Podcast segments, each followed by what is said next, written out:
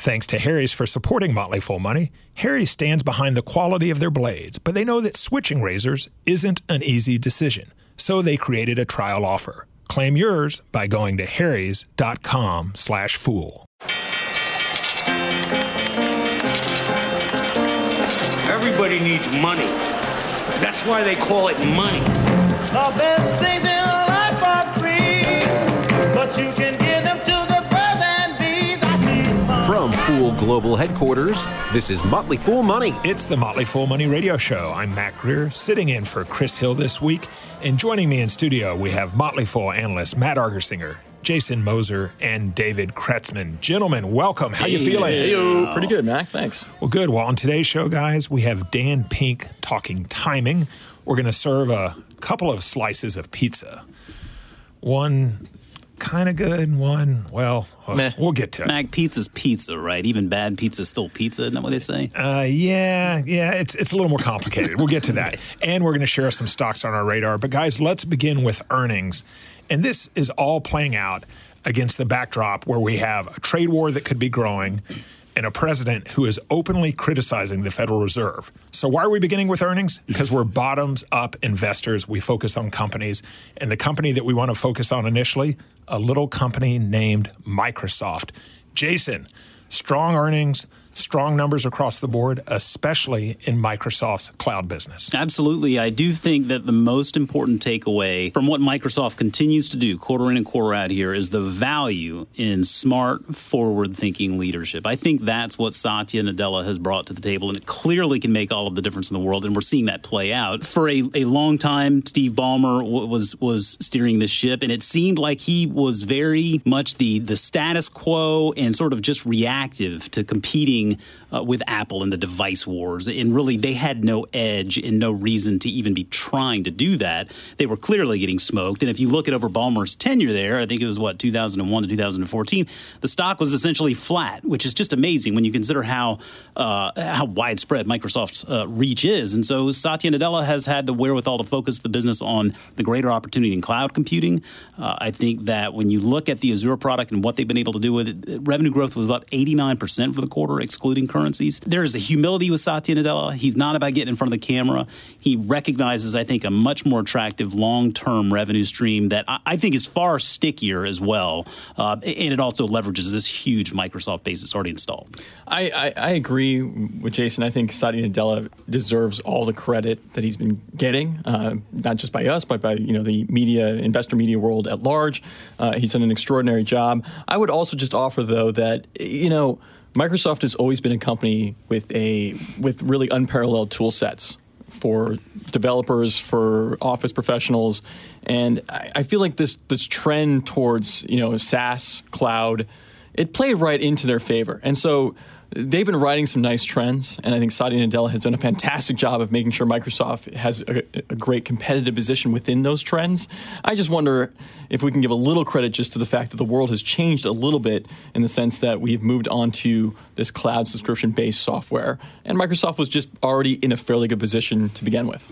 Yeah, I think Microsoft is a company that should be getting more pro- attention from us and from a lot of other uh, investors, but I, I think part of the reason it tends to be overlooked is because it's not really a B to C, a business-to-consumer business, to the same degree that Apple or Alphabet or Facebook uh, or, or, or Amazon are. Microsoft is much more focused on the enterprise sales. That's what's driving the majority of their revenue. But uh, agreeing with J M O and Maddie here, Satya Nadella deserves a lot of credit. Uh, the, the underlying performance of the company is now uh, stronger than ever. Well, think about the presence of Windows as an operating system, right? That's been far more resilient, I think, than a lot of people thought it might be. I mean, for a long time, I think a lot of people were looking at Apple and thinking, oh, this is the software of the future. This is the operating system of the future. Or maybe it was Google, right? Right. This is just Google Docs, software for the masses. Yeah. But, but I tell you, Microsoft's Windows operating system and the products they've built have been extremely resilient. And the reason why, they're pretty good. I mean, let's face it, right? We all use that stuff here, and businesses around the world use that stuff there. It's very compatible.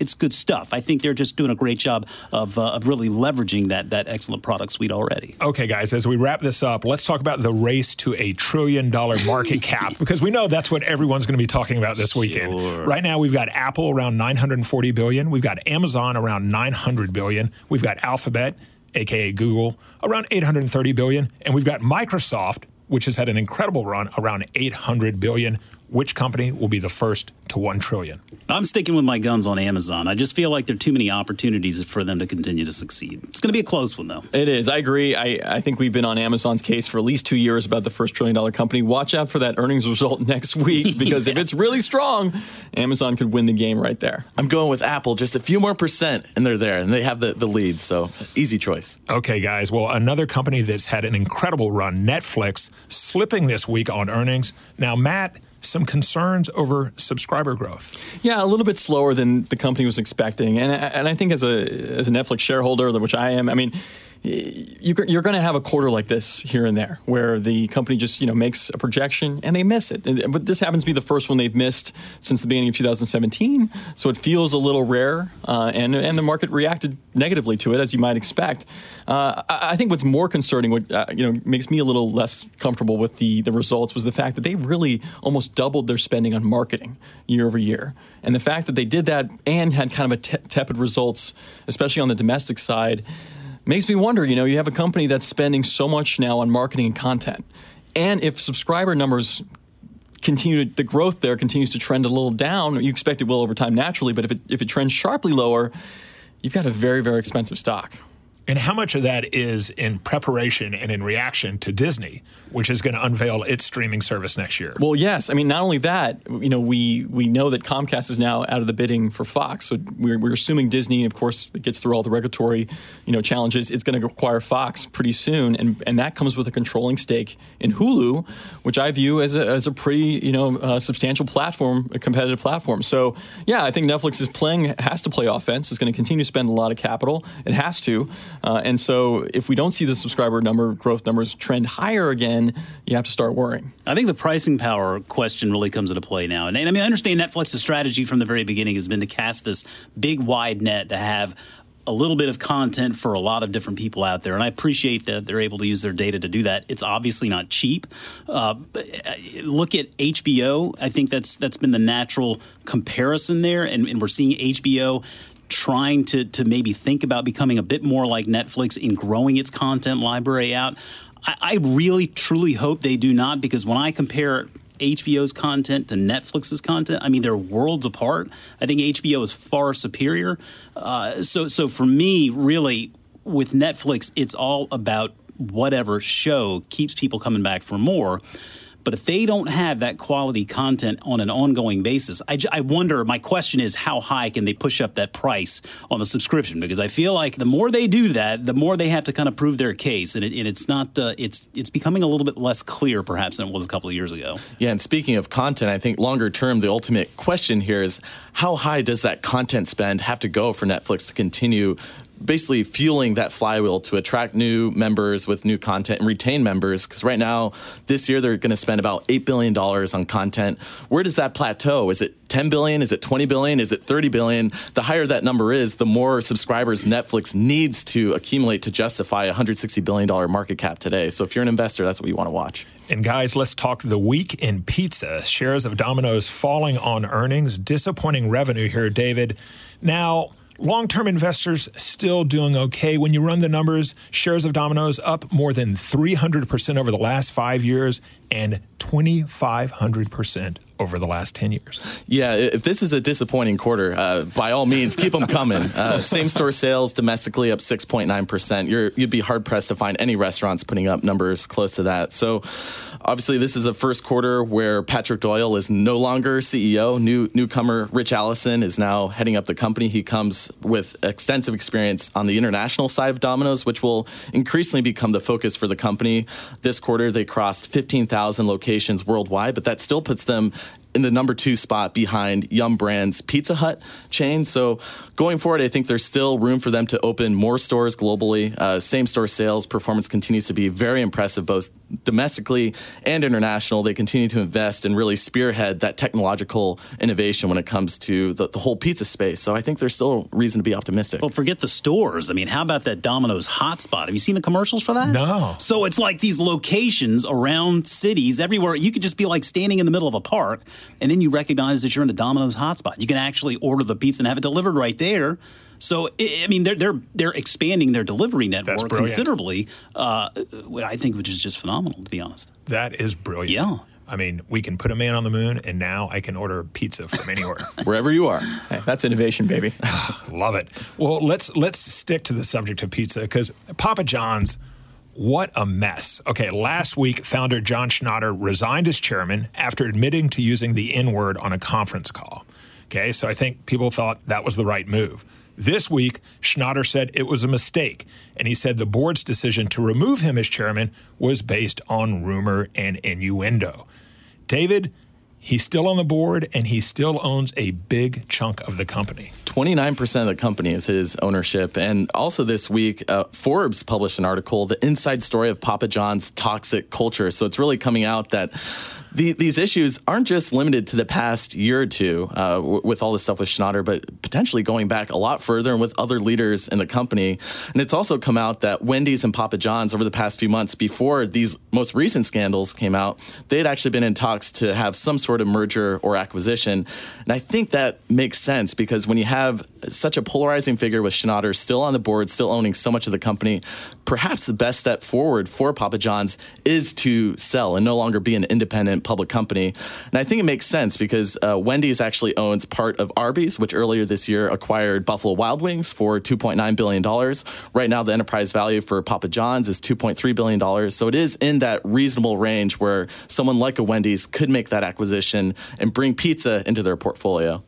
Well, yeah, and the inter- the case with Papa John's is interesting because this is the downside of having a founder C E O who owns a substantial stake in the company. And those are, as foolish investors, we we love to see that. We we tend to bet more on those companies. But when it's a C E O that does these kinds of things, and, and you really your your investment thesis evolves to depend on, you know, this actor who then becomes a bad actor, it it, it really hurts you as an investor. Well, it can be a double-edged they, sword. They yeah. say it's uh, the culture eats pizza for breakfast. Oh, oh I like classic that. Classic wisdom. That yeah. is, look at that. You're not going to get that anywhere else. Okay, guys, shares of, Amer- of American Express down on earnings. Now, we've got higher consumer spending here, but that was um, partially offset by an increase in the cost of rewards. I love me some rewards. You got to keep those cardholders happy, Mac. And as an American Express cardholder, I too have found a lot of my spending going over towards my Amazon Prime Visa card. Uh, I, I think that American Express has been a little bit lost in the conversation of modern day money movement, partly because it's been so reliant on a specific demographic for so long. It's tremendous brand awareness, but it was it was a brand that That spoke to the wealthier demographic, kind right? People elitist. Who spend a, l- a little bit, perhaps a little bit, and, and I mean that, that I say that in the nicest sense of the word because I think they're doing a good job of, of trying to expand that demographic and become a card for more people. But there's a lot of competition out there already. Now with American Express, because of their closed loop system, they are a bank holding company, so they are a bit more like a bank than those other cardholders. In theory, they should witness better times here as interest rates rise a little bit, as the economy is strong and people are spending more. The problem is we're in a trend right now where merchants are looking to the lower cost providers, right? If you're a Visa or a MasterCard or a Square or even a PayPal, you're providing those merchants with a lower cost transaction. And American Express is providing them with a higher cost transaction. Now, the argument is that they can get higher spenders, right? Bigger spenders, more money for merchants. That's a tough case to prove in today's economy. And so I, I think that American Express is probably going to have to start ratcheting back those, those merchant fees a little bit. That will likely play out on the profitability of the company. It's a good business. I just don't know that I put it at the top of the list in this payment sector. And guys, if you think you're having a rough day, you might want to hang out with Skechers. Shares of the shoe company down big on Friday on earnings. David, what's the story here?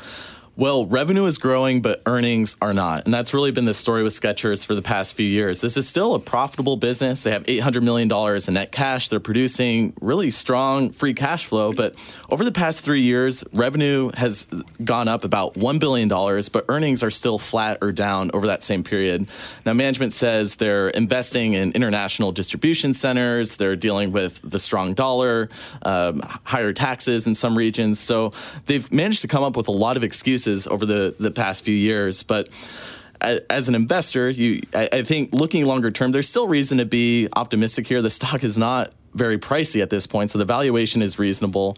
Um, like I said, the cash situation is strong. After today's drop, uh, their net cash of eight hundred million dollars makes up about twenty percent of their market cap. So I think there is some cushion there, but looking forward, you want to eventually see earnings catch up to that revenue growth. Okay, well, coming up, some stocks on our radar. Stay right here. You're listening to Motley Fool Money.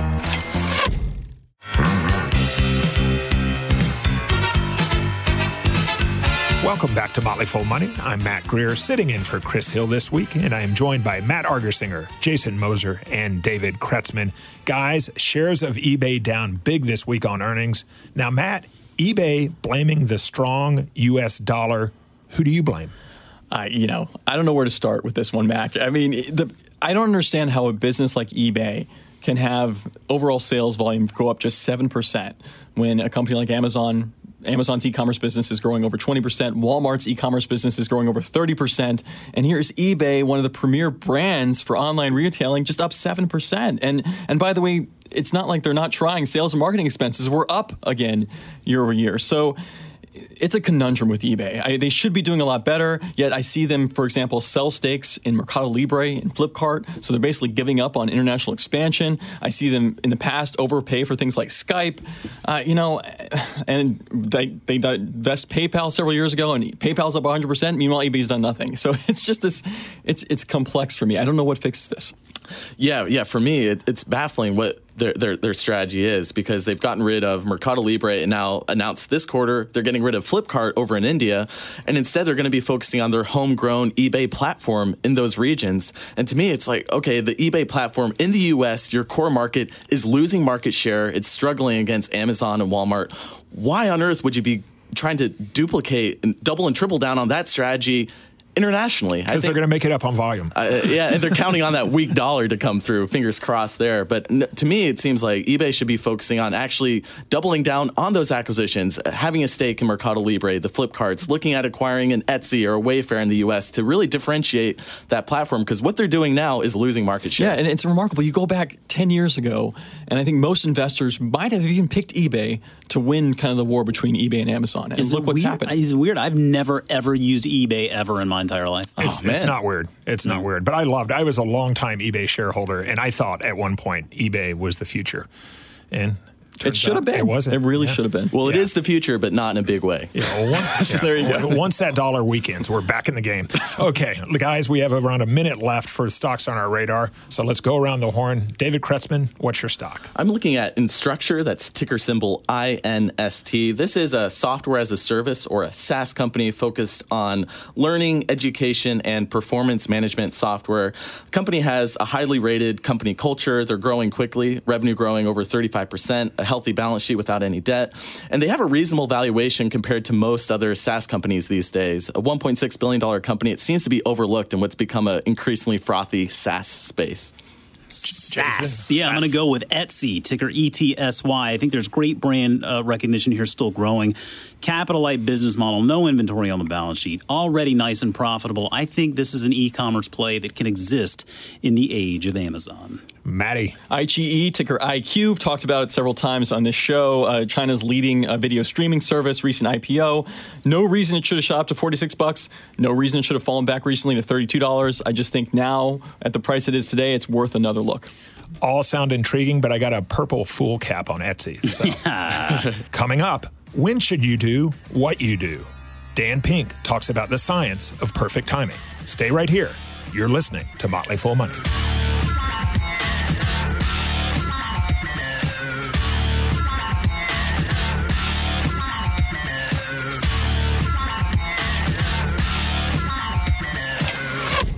Thanks to Harry's for supporting market foolery.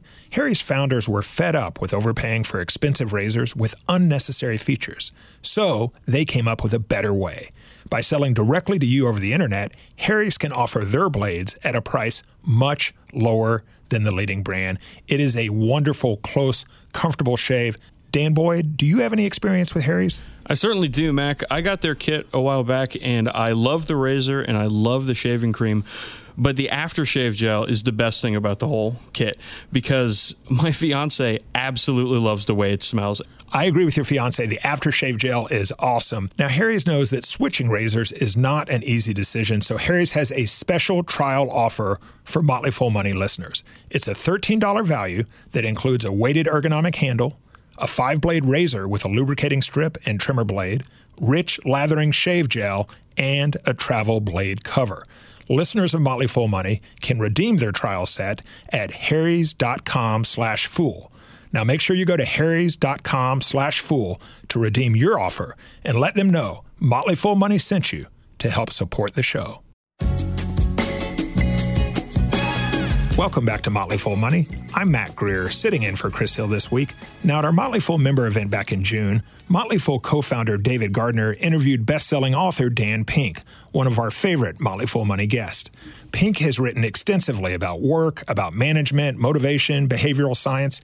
He's the author of six books, including A Whole New Mind, Drive, and To Sell as Human.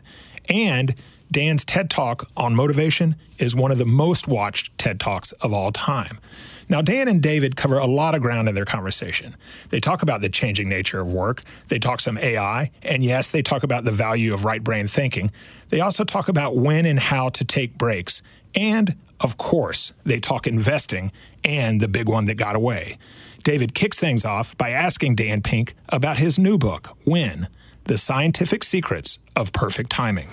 So let's begin right away with your new book, Dan, When. Yeah. Um, I've, I've seen you speak about it a couple of times. It's already influenced me. I want you to know I had an age-appropriate medical procedure that you're supposed to have after the age of fifty okay. recently. Starts with a C. I bet some of you have had this. And I intentionally scheduled it for the morning because Th- that became a big deal to me thanks to your book. Could you just start right there and let's talk about... Um, Well, the idea that when we do things matters as much or more than how we do things. And when you look at a typical day, Dan Pink, um, what, what should we be doing when? So the last book I wrote uh, came out a few months ago. It's called When. It's about the science of timing. And the main point is that it is just that, that we tend to think of the timing, make the decisions we make about when to do things. We make those decisions based on intuition and guesswork. That's the wrong way to make them. Uh, we should be making them based on what turns out to be this very rich body of science across multiple disciplines that give us clues, evidence, data to make these decisions about when to do things in a smarter, more strategic uh, way. And one of the things that you see, especially in healthcare, is I mean, as as your friend, I'm glad that you got your colonoscopy in the morning because doctors find half as many polyps in afternoon exams as they do in morning exams for the same population. Anesthesia errors, four times more likely at three p.m. than at nine a.m. Uh, hand washing in hospitals goes down, which is not that high to begin with, goes down considerably in the afternoon. And one of the things that the science of timing tells us is, at a, at a broad level, is that our cognitive abilities don't stay the same throughout the day. Our cognitive abilities change over the course of a day. The difference between the daily high point and the daily low point can be significant, and a, a, a when we should do things depends on what it is that we're doing. And um, and the evidence are pretty. The evidence is pretty remarkable, especially on healthcare. But you also see the same effect in education. You see it in corporate performance. You see it in, in the markets. When we take breaks during the day, what kinds of breaks should we, t- we be taking when? The science of breaks is where the science of sleep was fifteen years ago. fifteen years ago, it was a badge of honor in some cases to come in and say, I, I pulled an all-nighter last night. I'm massively sleep deprived. I'm so committed to this organization that I'm only getting by on three hours of sleep. And you know, back in the old days when I was working in organizations, I actually used to admire that. I used to feel bad about myself because it was really hard for me to do that. And now, fifteen years later, once we understand the science of sleep, we say to that guy, and it's always a guy who, you know, who got three hours of sleep or pulled two consecutive all-nighters, you're not a hero, you're an idiot. Go, go home and get some sleep. You're hurting your performance. You're probably hurting everybody else's performance. And the science of breaks is where the science of sleep was. What we know about breaks is the following. We should be taking more breaks, and we should be taking certain kinds of breaks. At a broad level, this is something that I got wrong. I always believed, I'm not a good break, I have not been a good break taker. I always believed that professionals, that amateurs took breaks and professionals didn't. And that's one hundred percent wrong. That's as wrong as a statement can be. It's the exact opposite. Professionals take breaks, amateurs don't take breaks, and when I can finally steer this eighteen-wheeler to actually answer David's question directly, what we know is about breaks is the following, that there's some very good research on that give us design principles about what kinds of breaks to take. Here's what we know about the right kinds of breaks to take. One, something is better than nothing. And so even micro breaks can improve your performance. Micro breaks as short as something like uh, something that I do sometimes, which is called twenty twenty twenty, which is every twenty minutes, look at something, twenty if you're working at a computer, every twenty minutes, look at something twenty feet away for twenty seconds. Even that can actually improve alertness and mental acuity. We know that, so something is better than nothing. Um, we know that moving is better than stationary, big time. So I think that's become pretty well known. We know that social is better than solo, that breaks with other people are more restorative than breaks on our own. Uh, and in fact, the remedy in the study by Katie Milkman at Penn and Brad Statz at U N C, um, where they showed that deterioration in hand washing in hospitals, the remedy for that, that got hand washing back up, was to give nurses more breaks and to encourage them to take social breaks, breaks with other nurses. That ended up getting hand washing back up. We know that outside is better than inside, and we know that a fully detached is better than semi-detached. So leave your phone behind, uh, don't talk about work.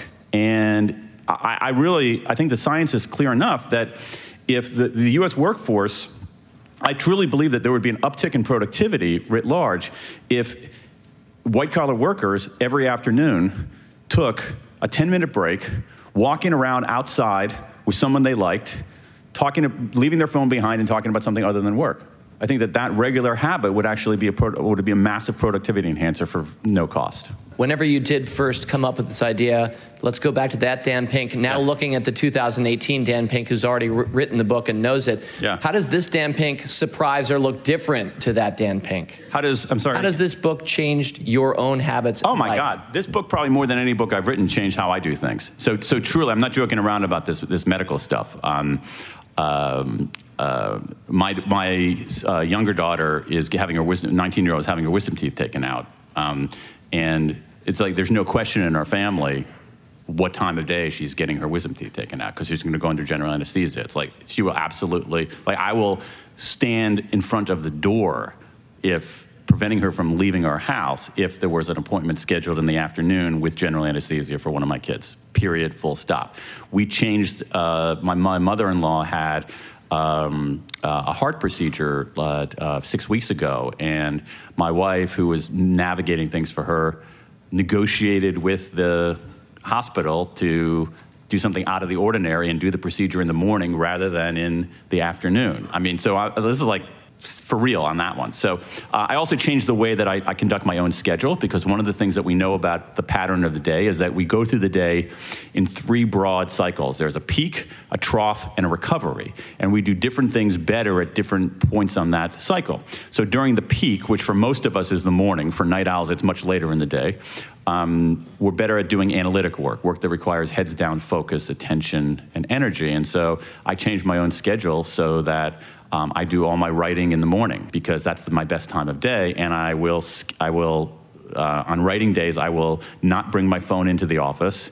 Um, I will not check my email. I will um, uh, not answer, you know, not take any phone calls, not do anything until I hit that. that number. And so for this book, I was really, really rigid in how I wrote it based when I got a wind of this research. So I would come to the office every morning, shut everything down, give myself a word count, and not do a thing before I hit that word count in the morning. So I would probably wrote this book, ninety percent of the words in this book before noon. And actually, no, no joke, this is the first book I've delivered on time. So broadening it a little bit, Dan, obviously so much of your writing and your work has been about the changing nature of work, of motivation, but let's let's go to work for a sec. Changing nature of work. So um, automation. Oh yeah. A I. Oh yeah. How do you think A I will change work? It's a great question. I think we don't. I think we don't know. Um, I think we can use certain ways of reasoning through this this issue. So as it turns out, I wrote a book about ten, eleven years ago called A Whole New Mind. And the argument behind that book was that certain kinds of abilities that propelled you to the middle class, what we can think of as S A T spreadsheet abilities, logical, linear, sequential abilities, abilities that were metaphorically left brain. My argument was that those abilities were becoming commoditized. They were easy to outsource. They were easy to automate. And that, that was putting a premium on these kinds of abilities, abilities more characteristic of the right hemisphere of the brain, artistry, empathy, inventiveness, big picture thinking. And what I did, in, and I have a chapter on automation in that book um, about how things are, be, you know, how a lot of kinds of left brain functions are being automated. So you have, um, I grew up in the American Midwest when the Rust Belt was rusting, and that was a change in the structure of work there, and even in the kind of advice that parents, middle-class parents gave their kids, that you couldn't, like routine factory jobs, factory jobs that were basically about doing repetitive tasks over and over again were no longer the path to the middle class. So parents told their kids to become accountants or engineers or, or lawyers, and the argument was is that a lot of the, the, the actual tasks in those professions were actually Uh, at risk of being automated and outsourced because they were routine. And so an example would be something like, you know, basic basic tax preparation and TurboTax. All right, and and we often get this we often get this wrong. So you have every year, every April, C N N does a story about chartered accountants in Manila doing American processing American tax returns for four hundred dollars a month, and some sad sack personal accountant in Sheboygan, Wisconsin, who is losing business as a consequence of that, and they never mention anything like TurboTax. I mean, any of you do your taxes on, on TurboTax? Anybody? Yeah, look at that. So you're the people with accountant blood on your hands. Um, like that's what's that's what's killing that's what's killing accounting jobs. So, so you have the automation of these kinds of white collar tasks and the outsourcing of these white collar tasks. The point of this is that the the rise of A I was far steeper than I would have expected. And so I didn't, ex- so for instance, I wrote about um, how like empathy, the, our ability to read facial expressions is something that is very, very difficult to automate. And it turns out it's actually less difficult than we thought. Um, and so that, that that kind of capacity, which I thought would be impervious to that, whoa, actually you might be able to automate that. So I think that the world of, of A I, to, to, to, to make a long story short, which I've never done in my adult life, is um, is this, that um, um, I think it's gonna have an effect. I think it's gonna be neither utopian nor dystopian.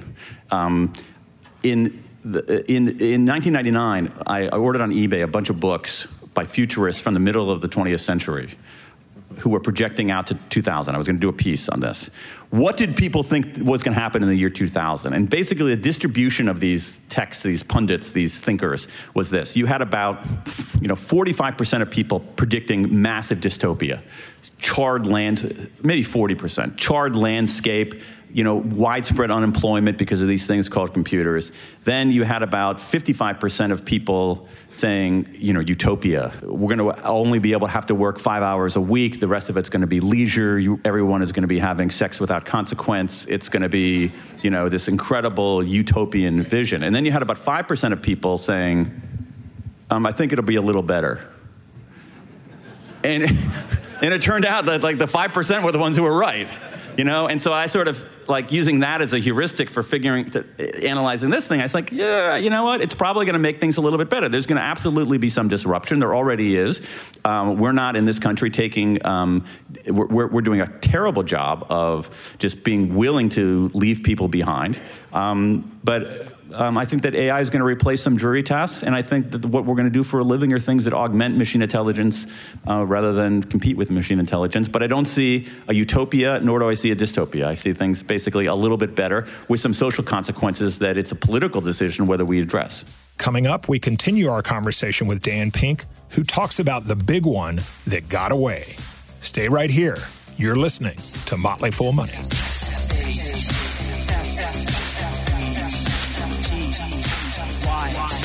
Safe, safe, safe, dance.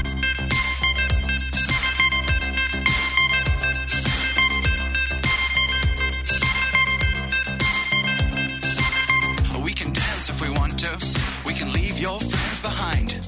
Cause your friends don't dance. And if they don't dance, well, they're no friends of mine.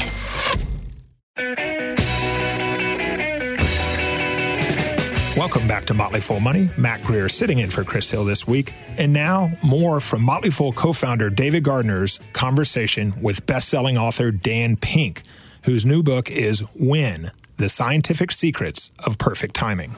Dan, on, on my podcast, Rule Breaker Investing, this coming week, we're going to tell stock stories. A lot of people talk about story stocks.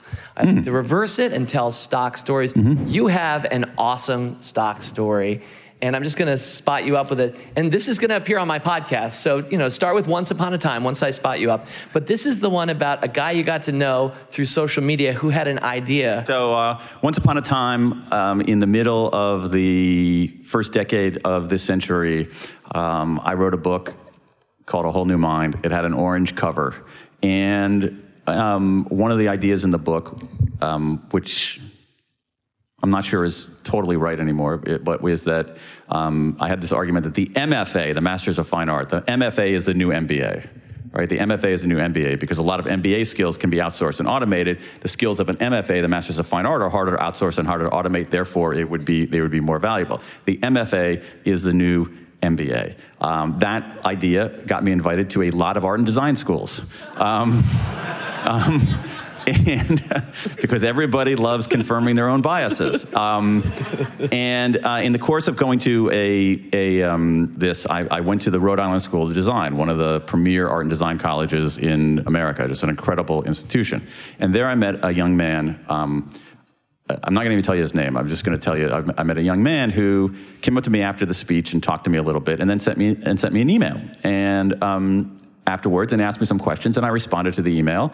And he seemed like a good dude. This guy, I thought, I liked this guy. I thought he was super creative. And um, and um, maybe a year later, two years later, he emailed me, and um, he said, I thought he was just a super creative guy. And and he said, oh, I, you know, I got this crazy idea for a business, and uh, he told me about the business, and I thought it was the most asinine, like absurd. It's just absurd, an absurd idea. But as a way to raise money for it, because he was a pretty skilled uh, designer and a very creative guy, he decided, this is now two thousand eight, he decided to do a set of limited edition cereal boxes. This is going to sound weird. Limited edition cereal boxes, where he and some of his design colleagues created these two boxes of cereal. Literally, it had cereal in it, um, and the box, one, one brand was called Obama-O's, all right? Hope in every box. Um, and the other one was called Cap'n, C A P apostrophe N, all right?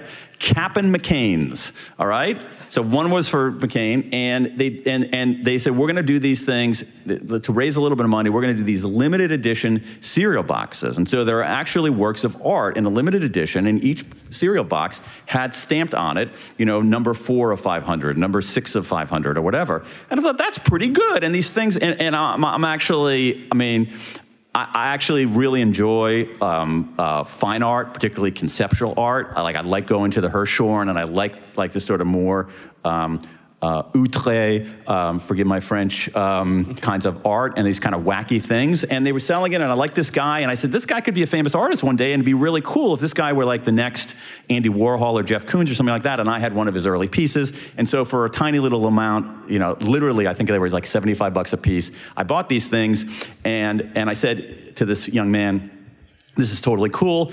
I mean, you know, um, it's cool that you're raising money for this business, um, but, you know, I'm buying these things because I think you're gonna, you could probably be a, a well-known artist, and this is my investment, but, like, I would never put a cent into your company.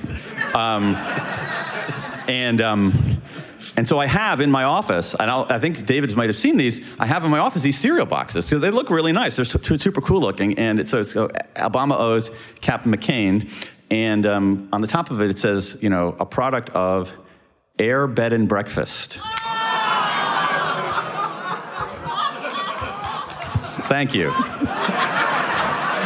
So...